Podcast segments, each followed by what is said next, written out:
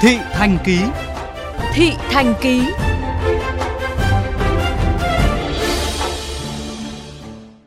Thưa quý vị và các bạn, cùng với giá xăng dầu tăng phi mã, việc giá ga tăng cao không chỉ khiến đời sống người lao động nghèo gặp rất nhiều khó khăn, mà các cửa hàng dịch vụ ăn uống lớn nhỏ cũng đứng ngồi không yên khi chi phí đầu vào tăng mạnh mà lượng khách lại sụt giảm do dịch bệnh. Ghi nhận của phóng viên Minh Hiếu.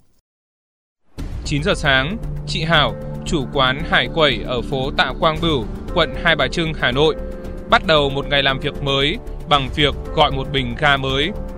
Đặc thú công việc buộc cửa hàng của chị phải sử dụng bếp ga. Dù giá tăng đến cỡ nào thì đôi ba ngày chị vẫn phải chấp nhận mua một bình. Mỗi một bình ga đấy là nó tăng lên rất nhiều rồi. Đấy, mọi khi là mình mua có bao nhiêu? 300 mấy đấy. Bây giờ nó lên đến 440 rồi. Cách khoảng 2 ngày hay 3 ngày là phải gọi. Về kinh tế thì nó đội lên như thế nên ra mà giá bán hàng thì mình không tăng được.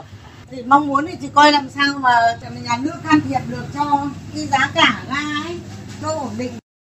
Từ ngày mùng 1 tháng 4, giá ga bán lẻ trong nước được điều chỉnh tăng thêm 14.000 đồng một bình 12 kg, tiến sát mốc 520.000 đồng một bình, mức cao nhất từ trước đến nay.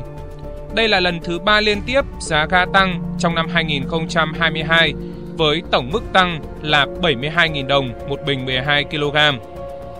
Giống như nhiều cửa hàng khác, anh Nguyễn Văn Hào, chủ một quán nướng ở huyện Hoài Đức, không tăng giá bán vì sợ mất khách.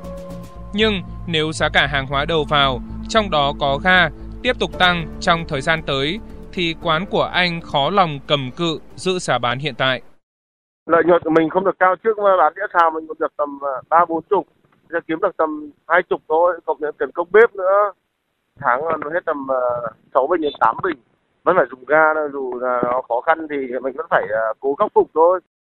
Nếu như các cửa hàng đứng ngồi không yên vì giá ga liên tiếp lập đỉnh, thì những người bán hàng rong còn chật vật hơn nữa trong kế mưu sinh.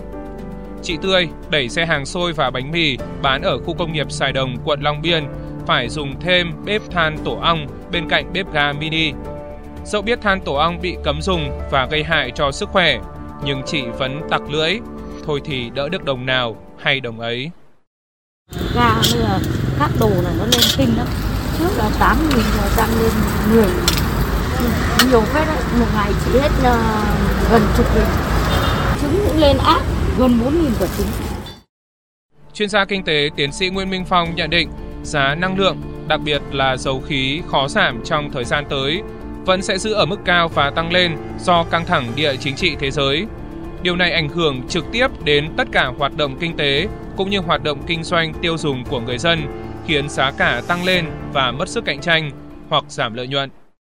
Cái việc tăng giá ga là một cái yếu tố về khách quan là chính. Vì thế mà cái việc mà thương lượng với khách hàng điều chỉnh tăng giá hoặc là gia giảm những cái chi phí khác là cần thiết đối với doanh nghiệp. Về chủ quan phụ thuộc vào cái sự chủ động của những cái người sử dụng ga đa dạng hóa nguồn mua để mua được cái giá rẻ nhất. Thứ hai là sử dụng một cách tiết kiệm. Và cái thứ ba là có thể chuyển sang các cái dạng năng lượng mà nó có chi phí thấp hơn, ví dụ như điện.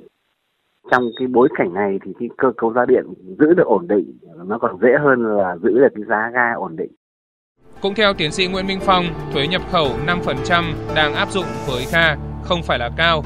Nếu giảm nữa thì sẽ ảnh hưởng đến cân đối thu chi ngân sách, trong khi ga không phải là mặt hàng khuyến khích tiêu thụ.